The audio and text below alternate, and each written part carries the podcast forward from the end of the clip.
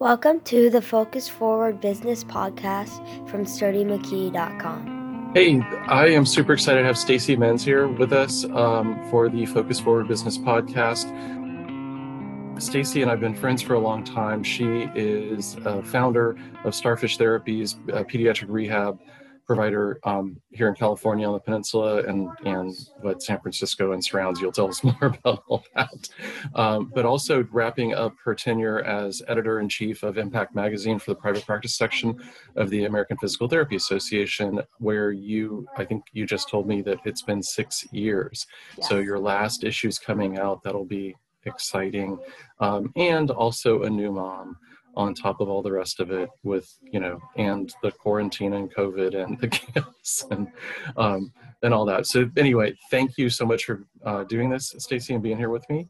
Um, first off i'd just like for you to tell our listeners um, a little bit more about who you are and what what you do in your words.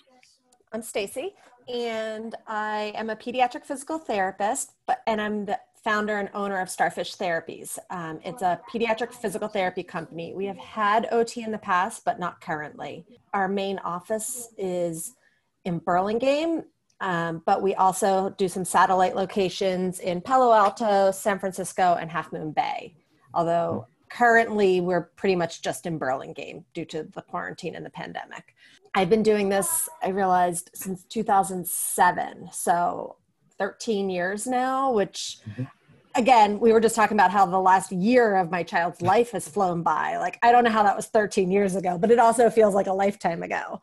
So I do that. That's my main job. As Sturdy said, I was, I am finishing up my tenure as editor of Impact, which has just been fabulous. Um, I've loved the people that I've gotten to come into contact with. I've learned so much because we really look to target like the whole private practice arena. It could be niche practices, it could be the more mainstream outpatient ortho practices. There's a lot of Medicare, which is definitely not something I deal with being a pediatric mm-hmm. practice owner. We're a little bit more niche. So I definitely learned while I was doing this also. Um, I will be glad not to have to write the editor letters. 66 letters is a lot of letters, and coming up with something to say gets hard. um, yeah, I mean, I could probably just keep talking, but I don't know what else well, you want to know. I mean, we have. Well, yeah. Well, what, here, here's one for you. I want to know how you got, how'd you get started in business? Yeah, so um, I can give, I'll give the medium version. So I went to PT school to be a pediatric therapist, came out after the Balanced Budget Act, ended up taking whatever job I could get. So, like, I did a very brief stint in outpatient ortho while and then I got offered a job um, at a hospital. So I did acute care and I stayed in acute care for about five years.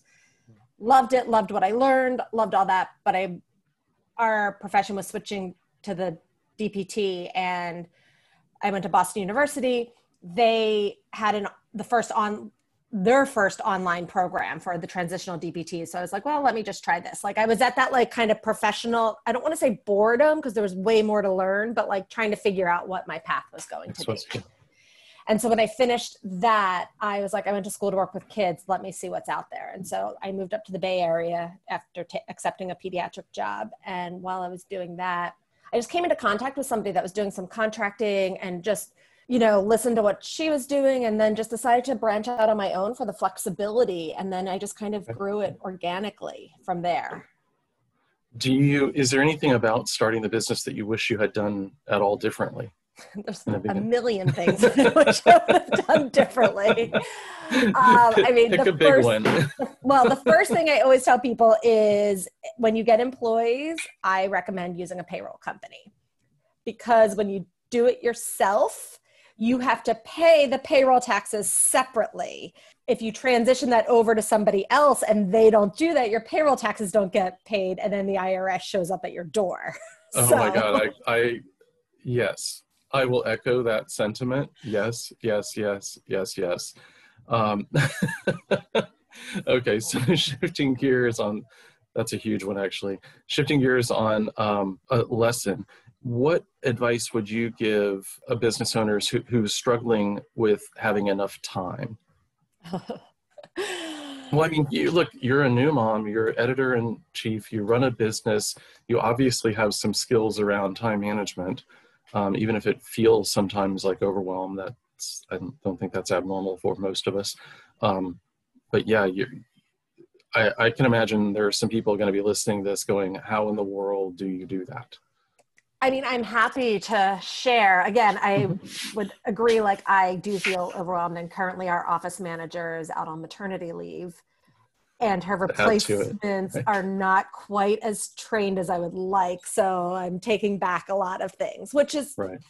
fine, but it's not the fun stuff that I like to do.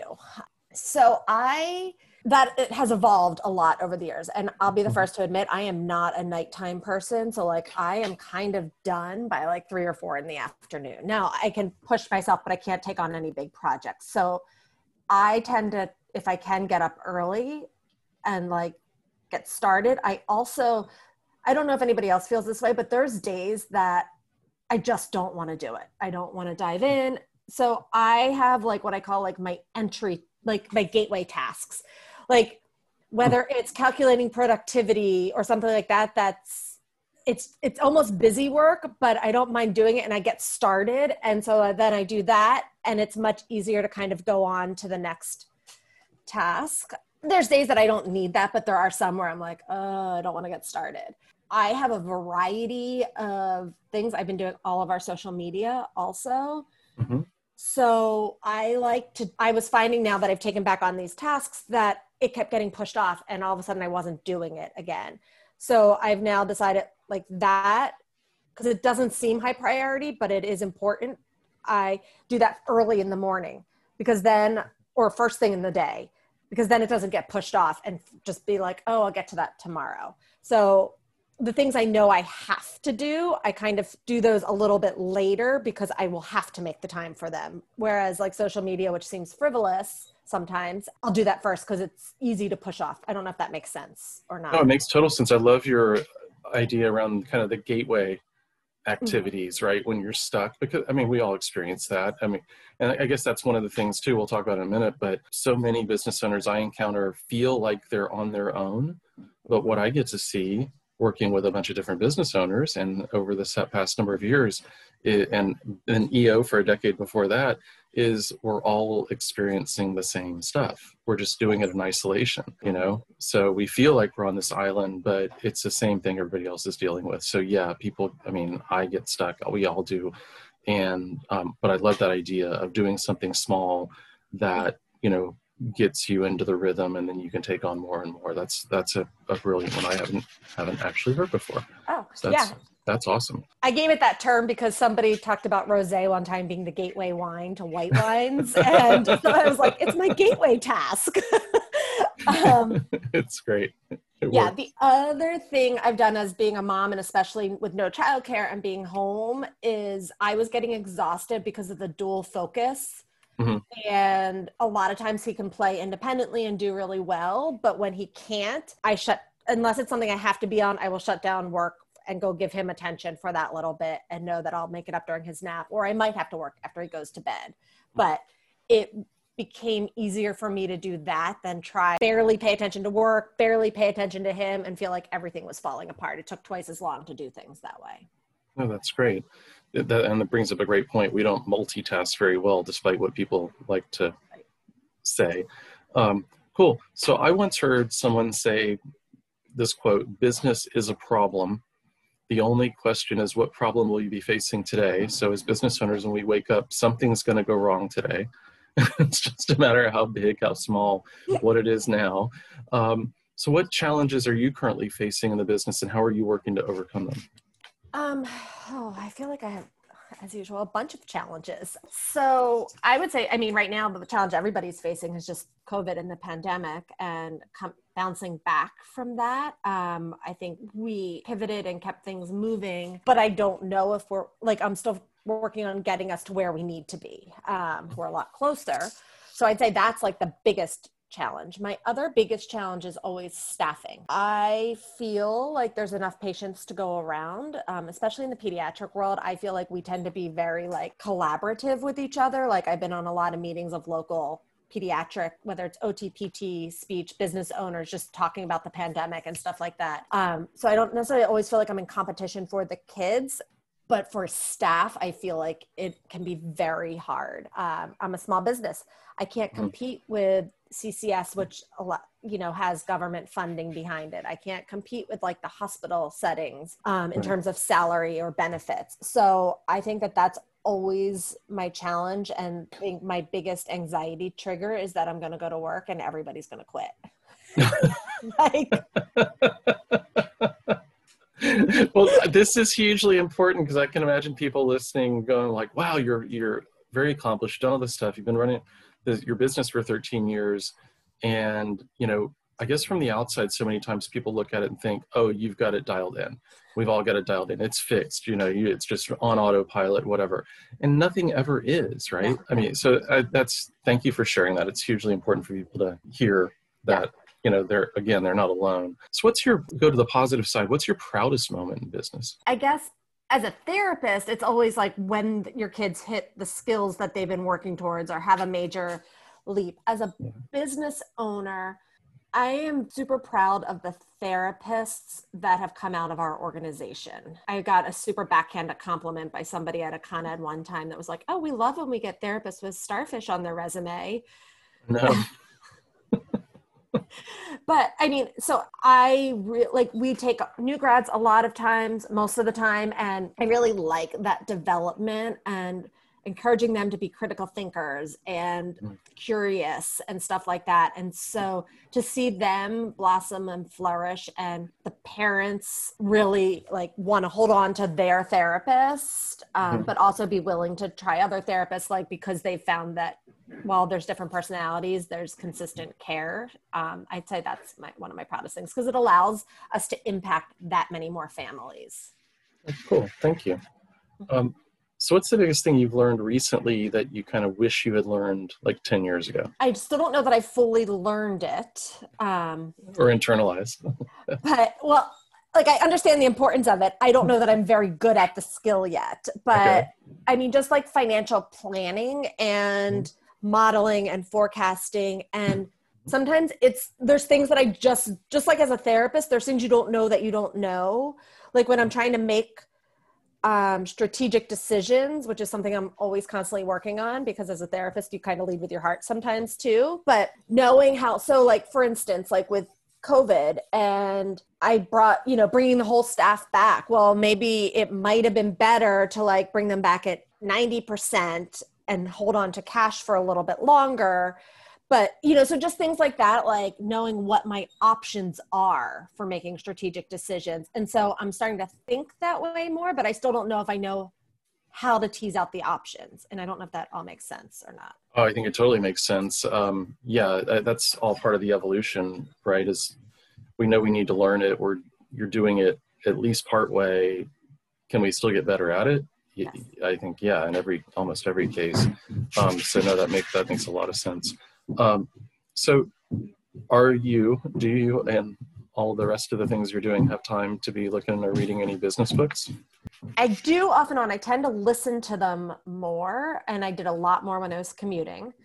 Um, so right now, like I have not had chance as much as I would like. Uh, the last one I was reading though, and I haven't finished it yet, was um, Scaling Up Excellence. I think it's called. Uh-huh.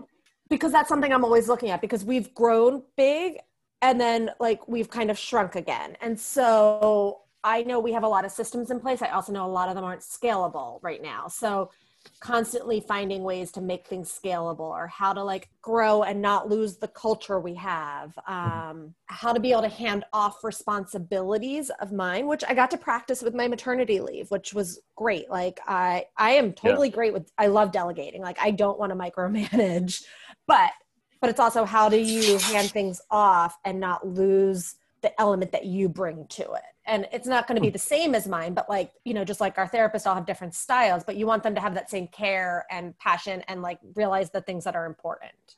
No right. Cool. Very cool. Um, so what other business owners or ceos would you like to acknowledge as a leader and should maybe be a guest on this podcast in the future um, there's a lot. I know you Um, know a lot of people. I, I know. I would say my main go-to person all the time is Kelly Sanders. I, I love her. We talk about business life, all that stuff. But um, you know, she has a great way of looking at things and getting things done, and I'm always amazed by her. And then I would say in the pediatric world, um, I mean, there's again a lot, but like so, Lisa Mackel just got out, but they had sort of gone the um I don't know that it's exactly venture capital, but like they'd gone kind of that route and she's now retired, but like they're still involved in that she just is no longer day to day running the practices, but they were getting you know, so growing in a way that maybe some of these ortho practices are, but as a peds practice, which I think is really interesting to see. And then Drew Haverstock um, in the India, Chicago, Indiana area, he's really grown from just being like mobile to having clinics and getting into hospitals. So again, like he came from a business background, so it's just really interesting to see what he's doing and trying to figure out how I could potentially or do I even want to do something like that? And then um locally Mark from Agile I think is great also. Yeah, Mark, true, very much so. I'll, I haven't invited him yet, but he's definitely, oh, he's already on the list Yeah. for sure. Cool. Um, are there any other thoughts you want to leave the audience with? Um we I left would- out? I would say one thing that my dad told me very early on, and I feel like it might have been around the whole payroll tax issue, but I just remember beating myself up and being like, I messed up. And he said, it's only a mistake if you make it again. You know, and I tell the same thing to our therapist with, you know, the kids, like, you're not going to have a bad session unless somebody gets hurt, but it's like, what are you going to learn from that? Like, what, are, so same thing, like, learn from the mis- mistakes that you make and um, just don't let them happen again. Make different mistakes next time. um, and then I would say, don't be afraid to ask or talk. You know, you might not know what you don't know, but just talking to other business owners, even in different industries, they might say something that might spark a thought in you, or they might ask you a question. Um, and so I've done so much learning that way when I don't even know the questions to ask, but just talking with them. So Cool. Thank you. That's awesome. I really, really appreciate you being on. Um, it's always nice to connect. Haven't Yeah. talked in a while, so this is a, super happy to do that too. But uh, yeah, very cool. Thank you so much for being here. Yeah, thank you for having me. Thank you for listening.